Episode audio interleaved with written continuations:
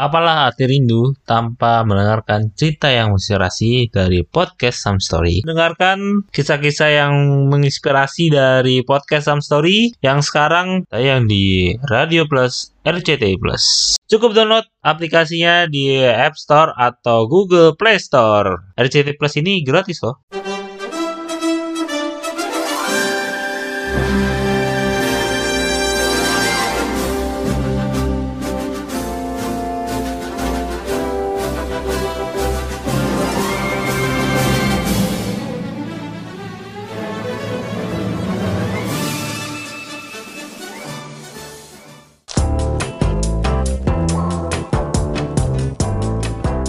Halo, balik lagi di podcast Sam Stories buat cerita imigrasi barengan gue Adam. Dan ada gue juga Zanisa. Oke, halo Zanisa, apa kabar? Baik, baik, baik. Sekarang lagi sibuk apa nih Zan? Ya, keseharian lah biasa dan masih work from home juga karena ada pandemi dan mematuhi PPKM juga jadi ya masih di rumah lah. Di rumah ya?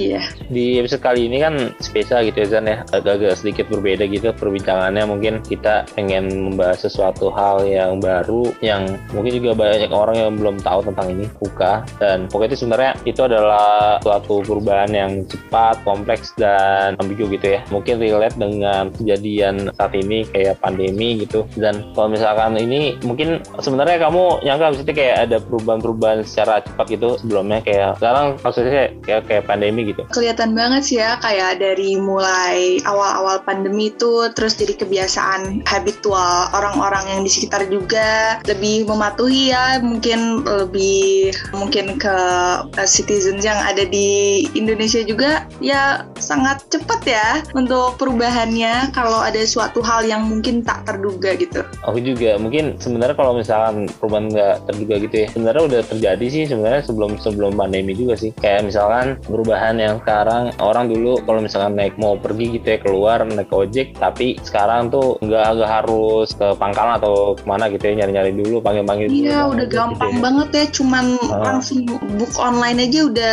kita bisa dapet ojek ya di mana pun iya. itu ada juga mungkin sekarang perubahan-perubahan kayak lebih ke entertainment ya banyak orang dulu nonton film nonton film di bioskop sekarang banyak orang yang nonton filmnya di rumah gitu ya udah lebih gampang banget ya iya lebih gampang dan banyak banget perubahan-perubahan sekarang yang terjadi di Indonesia bahkan dunia juga mungkin lebih supaya lebih seru gitu ya kita kedatangan guest star spesial juga mungkin juga nggak asing lah uh, buat teman-teman. Halo Kak Aziza Hanum, apa kabar? Hai Adam, Zanisa, baik. Kalian apa kabar teman-teman? Baik, baik Kak. Alhamdulillah. Baik juga Kak, Alhamdulillah. Sekarang Kakak lagi sibuk apa nih Kak? Kayak biasa sih, sibuk kerja aja. Ini ngomongnya gue lo aja kan ya, santai kan ya? Eh, boleh kan?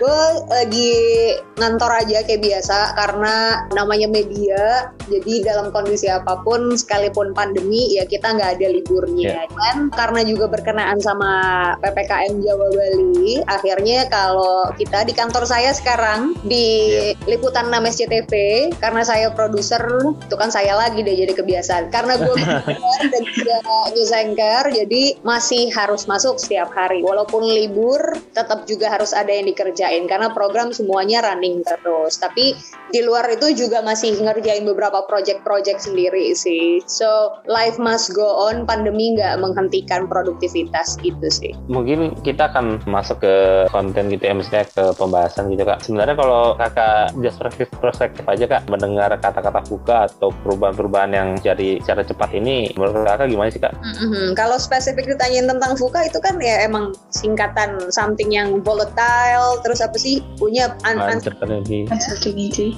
uncertainty terus complexity sama um, eh, ambiguity itu empat yeah. Hal yang yang sekarang kita kita hadapin setiap hari gitu. Kalau kalau biasanya dengerin ngomongin volatile everything about market saham yang yang istilah-istilah perekonomian yang bisa kita saksikan gitu. Kalau sekarang empat empat istilah itu ada dalam kehidupan kita. Kita mengacu pada apa ya? Kecenderungan untuk berubah dari satu keadaan ke keadaan lain secara secara cepat gitu. Terus penuh dengan ketidakpastian nggak bisa diprediksi gitu. Kayak hari ini kira-kira jumlah orang yang positif akan berapa banyak ya? Atau akan lebih banyak kasus yang meninggal kalau ngomongin tentang pandeminya gitu. Terus kompleksitas. Yang namanya kompleksitas kalau yang gue ngerti adalah beda sama rumit. Kalau kompleks itu kan adalah something yang masih bisa diurai satu persatu gitu talinya. Asal-asal kita bisa menganalisisnya dengan baik gitu ya. Tapi sekarang ya semuanya menjadi sangat sangat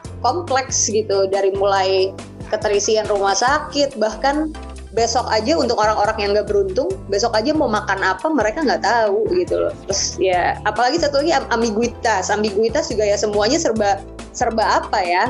Aku sih? Jadi orang bisa mengartikan sesuatu secara berbeda. Hoax-hoax yang juga bermunculan sekarang bisa kita saksikan di berbagai platform ataupun media juga menghadirkan banyak sekali miskonsepsi gitu tentang tentang pengertian vaksin misalnya konsep konsep pandemi ini sebetulnya seperti apa bedanya apa sama endemi gitu. Jadi orang tuh masih butuh butuh banyak dikasih asupan pengetahuan lagi lah tentang tentang empat unsur ini. Karena ya sekarang ini yang lagi kita hadepin. Ini kan kak di masa pandemi ini tuh kan banyak banget nih kayak small business atau orang-orang yang pedagang-pedagang kecil tuh jadi gulung tikar gara-gara emang dibatasin juga. Nah apa sih keterkaitannya sama FUKA ini di kala pandemi ini untuk orang-orang yang small business gitu kak? Pertanyaan ini cocoknya ditanyain sama teman-teman yang juga bikin bisnis. Karena kebetulan saya nggak berbisnis apa pun jadi sepertinya nggak dalam kapasitasnya untuk menjawab. Cuman kalau bisa melihat bagaimana ya sekarang yang paling sederhana orang yang nggak bisa struggling, orang yang nggak bisa bertahan di masa pandemi ya semuanya harus harus goodbye. Oh, gue ada cerita. Jadi tadi gue baru dari salah satu mall di kawasan Jakarta Selatan, mall di bawah kantor gue di Senayan City sebut aja. Yang masuknya udah udah sangat ketat banget. Kita harus punya aplikasi Peduli Lindungi, nge-scan barcode, di data semuanya yang datang ke situ bahkan keluar dari mall juga harus nge-scan barcode lagi gitu. Dan ketika gue masuk ke Sensi biasa itu mall gegap gempita semua pilihan toko-toko yang pengen lo kunjungin ada resto-resto mau makan apa pun ada. Tadi bisa dihitung pakai jari tempat yang buka ada berapa banyak. Misalnya kayak ada beberapa resto favorit gue bahkan yang masih pada tutup sampai sekarang. Gue nggak tahu apakah mereka memutuskan untuk tutup selamanya atau sementara aja gitu. Nah itu kan juga bisa dilihat ya. Itu itu pedagang besar gitu itu bisnis besar yang ada di mall. Gimana dengan mereka yang ada di jalanan yang bahkan hari ini ada orang lewat aja untuk beli barang dagangannya belum tentu. Kalau bukan pandemi pun gitu. Gimana sekarang pandemi orang memilih untuk ada di rumah gitu loh. Jadi sebetulnya sekarang usaha UMKM juga diuntungkan dengan adanya transportasi untuk pengiriman makanan seperti Gojek, Grab dan sebagainya. Itu sangat sangat membantu mereka banget. Tapi gimana dengan orang-orang yang belum kenal teknologinya gimana dengan orang-orang yang ada di daerah di pedesaan? Yang pahamnya cuma panen jagung panen padi jual ke apa yang pengepulnya terus dibawa ke kota. Mereka nggak paham teknologi gitu. Ya itu sih yang patut kita khawatirkan gitu. Gimana mereka cope with this kind of situation ya dengan keterbatasan yang mereka punya. Nggak kebayang sih apalagi ya ini kita hidup dalam masa penuh ketidakpastian uncertainty tadi. Ya, jadi kita nggak akan tahu ini akan berlangsung sampai kapan gitu. Mungkin yang gue penasaran kak kakak juga kan kerja di media. Gimana cara menurut kakak cara untuk peran media untuk menjaga mungkin hoax dan lain-lain gitu kak karena itu kan hal juga penting karena mungkin negara sekarang yang tiga hal buat gue pribadi kak yang bisa membuat negara itu apa maju gitu ya buat di kesehatan ekonomi dan juga peran media untuk menjaga apa kenetralan dari berita mungkin dari perspektif opini-opini netizen dan masyarakat gitu yang kadang simpang siur tentang vaksin dan tadi tentang covid juga juga gitu kak ini in my humble opinion ya yang perlu yeah. garis bawahin mencegah hoax itu bukan tugas media dan mencegah yeah. hoax itu adalah tugas semua orang ketika lo tahu something adalah hoax apalagi generasi boomer ya orang tua orang tua kita yeah. tuh gampang banget lah nyebar nyebarin WhatsApp berantai dari grup-grup terus dikirim ke kita sampai ya, hoax tuh gitu. Kita jadi penyaringnya sebelum dia nyebarin itu lebih banyak lagi. Which is good. Makanya gue bilang ya bukan cuma tugasnya media ini adalah tugas semua orang yang yang hidup dengan bijak bersosial media. So lo tahu mana yang salah dan mana yang benar. Dan tugas lo adalah sebagai filter gitu. Dan kalau bicara tentang media sekarang ya kami berusaha untuk selalu bisa memberitakan yang kalau di liputan 6 ya yeah. kita ada tiga elemen penting aktual kita harus tajam kita juga harus terpercaya kalau salah satu dari salah satu dari elemen ini ada yang hilang kita gagal tandanya Sedangkan selama negara ini menjadi negara demokrasi, media itu adalah salah satu pilar utama dari sebuah negara berdemokrasi. Gitu. Kita ada sebagai salah satu penyangga keberlangsungan negara ini. Jadi kalau misalnya kita udah nggak bisa mempertanggungjawabkan tiga elemen itu, aktual, tajam atau terpercayanya ini ya tandanya kita fail, kita gagal. Apalagi masa sekarang setiap hari kayak ada aja lah pasti bahkan ya nggak heran gak menutup kemungkinan medianya sendiri juga ikutan ketipu sama hoax-hoax yang, Oh, yang iya. iya kan? Akhirnya kayak masyarakat kok media nggak berat nggak beritain gini sih? Apa sih segala macam? Ya karena lagi. Lagi-lagi itu bukan tugasnya media doang. Hmm. semuanya berperan serta gitu. So kalau ngomongin juga pemerintahnya lah sekarang ya. Hmm. gue tuh Iya. jauh-jauh deh. Lo buka aja sekarang. Adam tinggalnya daerah mana? Terus Zanisa tinggalnya daerah mana? Di Bandung Kak. di Bandung Zanisa. Adam? Oh, aku di Tangerang Selatan, Bintaro. Tangerang Selatan, oke. Lo bisa buka berarti websitenya Banten ya untuk untuk mantau data. Zanisa bisa buka di Pikobar misalnya untuk COVID-nya Jabar provinsi. Lihat data yang ada di hari ini sama data yang ada di website covid19.go.id. Itu aja udah beda, itu aja udah nyebrang gitu. Terus lo mau nyebut salah satu datanya hoax. Ini makanya Bagaimana lo lo mendeskripsikan perbedaan data yang ngejelimet dan bikin orang pusing, sedangkan kita media ngeberitain everything based on data. Semua harus ada tertulis secara empiris di atas kertas.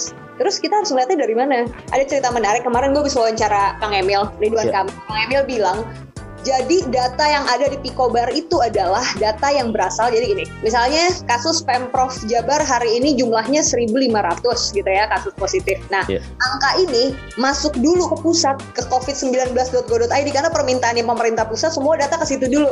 Udah dari sana Picobar baru narik. Kan kocak. Jadi di mana-mana itu kan harusnya daerah dulu baru ke pemerintah pusat. Nah, sekarang yang terjadi di negara kita ditarik ke pusat dulu, habis itu daerahnya baru bisa narik. Di situ aja udah jelimet gitu. Terus lo mau nyebutin itu hoax. Lo mau nyebutin ada data yang salah. Terus semua kepala daerah sekarang lagi ribet aja kayak iya soalnya Jateng dibilang yang paling tinggi karena ada perbedaan data antara Jateng sama pusat. Kita harus apa sebagai rakyatnya gitu. Media harus gimana? Mencerna mereka berantem aja atau kita harus memberitakan ke masyarakat yang lagi butuh. Jadi sebetulnya berapa jumlah orang yang meninggal di Jateng? Cuma Tuhan yang tahu sampai sekarang. Lo lagi-lagi mau nyebut itu hoax. Yeah, welcome to Indonesia lah. This is this real things that happening in our country. Sadly. Yes.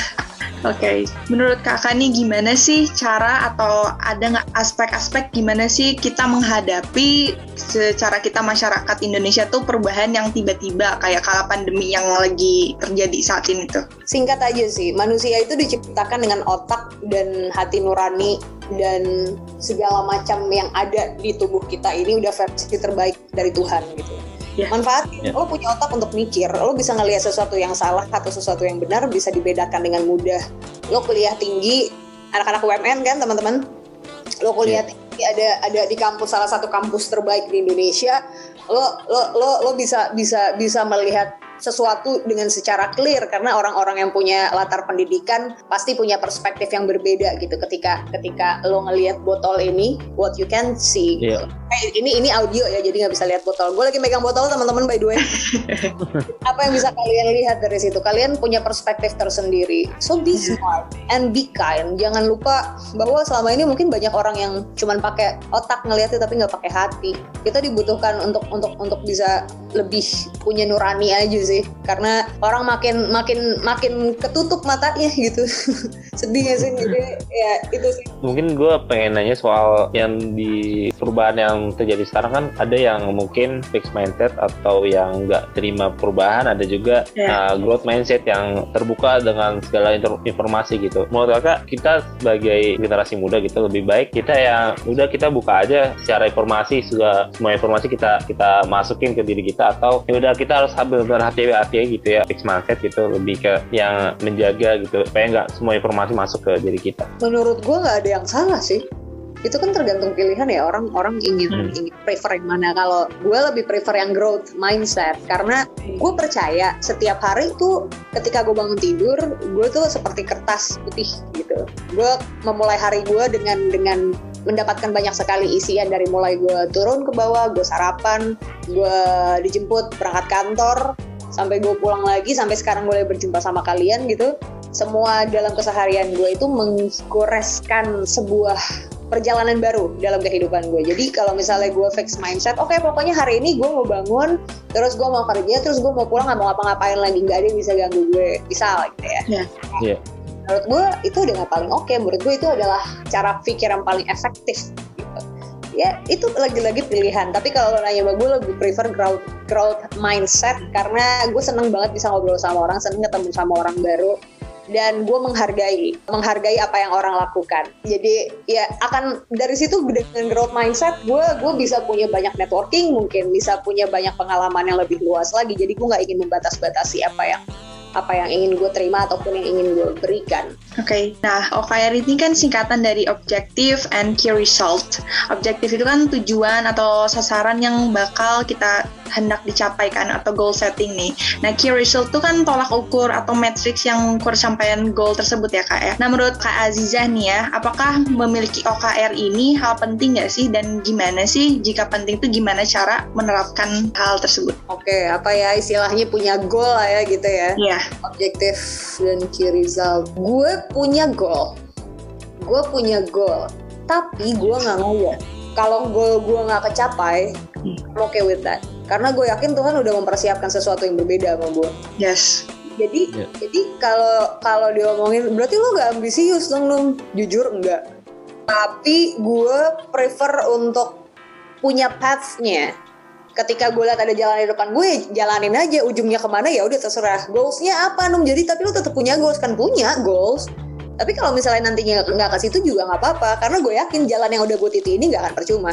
Pasti akan ada ujungnya whatever it is. Jadi gue nggak pernah ngerasa tertekan ketika sesuatu itu nggak nggak kecapai gitu. Ini yang selama ini ya berarti sekarang berapa umur gue 31 tahun gue hidup gue nggak pernah ngerasa gue gue feel like a failure banget ya karena gue nggak berhasil beli rumah tahun ini atau ini manusia yeah, yeah. misalnya kayak ganti mobil tahun kemarin I feel like a failure no why uh, uh, uh, gitu kan. Atau misalnya harusnya gue S2 dua tahun lalu tapi nunda lagi nunda lagi. Kayak gue nggak pernah berpikir itu adalah kegagalan dari diri gue.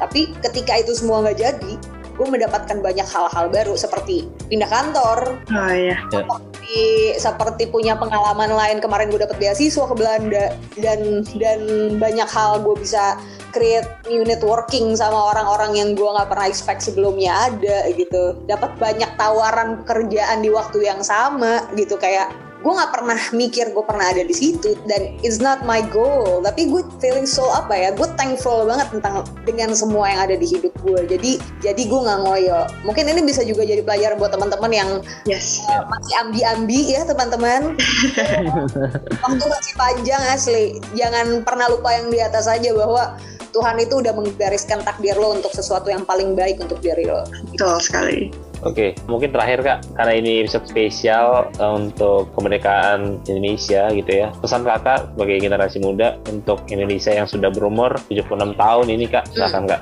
First of all, gue bangga banget lagi jadi orang Indonesia, walaupun banyak banget netizen yang suka nyinyir sama negaranya. ya, kayak, yeah. oh, apa juga Indonesia, orang Indonesia emang gitu netizennya julid, apalah apalah. Gue gue jadi orang Indonesia. Gue bisa dengan segitu bangganya ngomong sama orang gue orang Indonesia, walaupun sering ada yang nggak percaya. Gue pure Indonesia, tapi tapi tapi gue gue gak peduli. Gue jiwa darah dan tubuh gue adalah Indonesia gitu. Semoga Indonesia bisa segera keluar dari situasi sulit ini terutama perekonomian karena negara kita ini negara kaya. Kita punya ribuan yeah. yang tersebar di berbagai sudut negara yang cantik ini dengan keanekaragaman hayati tapi pandemi ini membuat semuanya jadi terbatas. Semuanya jadi nggak bisa bergerak secara lepas. Semoga kita bisa cepat keluar sooner or later kita doa sama-sama. Ulang tahun Republik Indonesia tahun ini bisa membawa keberkahan dan juga kesehatan untuk bumi tercinta kita Indonesia. Amin. Amin amin kak. amin thank you banget kak sudah berbagi sharing ke kita ngobrol-ngobrol. Semoga gue pribadi juga banyak belajar dari lo kak dan juga teman-teman juga bisa belajar dari lo juga. Thank you banget. Dan kalau temen-temen pengen ngikutin kegiatan lo di sosial media, bisa ke mana kak? Ada YouTube juga mungkin? teman-teman bisa follow Instagram gue di @hanum m-nya 3 hanu mmm atau di YouTube gue lagi create media gue sendiri namanya jadi gini Aziza Hanum. Jadi silakan teman-teman, gue nggak berharap kalian untuk subscribe, tapi silakan nikmati kontennya aja. Semoga bisa dinikmati semua orang. Oke. Oke, okay, thank you kak. Sama-sama. Ada Zanisa, thank you. Oke, okay, kalau ada teman-teman yang ingin bekerja sama atau ada ide untuk konten podcast Some Story selanjutnya, hit us up on Instagram podcast underscore some story dan juga bisa melalui email kita podcastsomestory at gmail.com. Oke, okay, thank you buat teman-teman sudah menonton podcast Some Story episode spesial Hari Kemerdekaan Indonesia 17 Agustus and see you on the next episode. Dadah. Bye bye.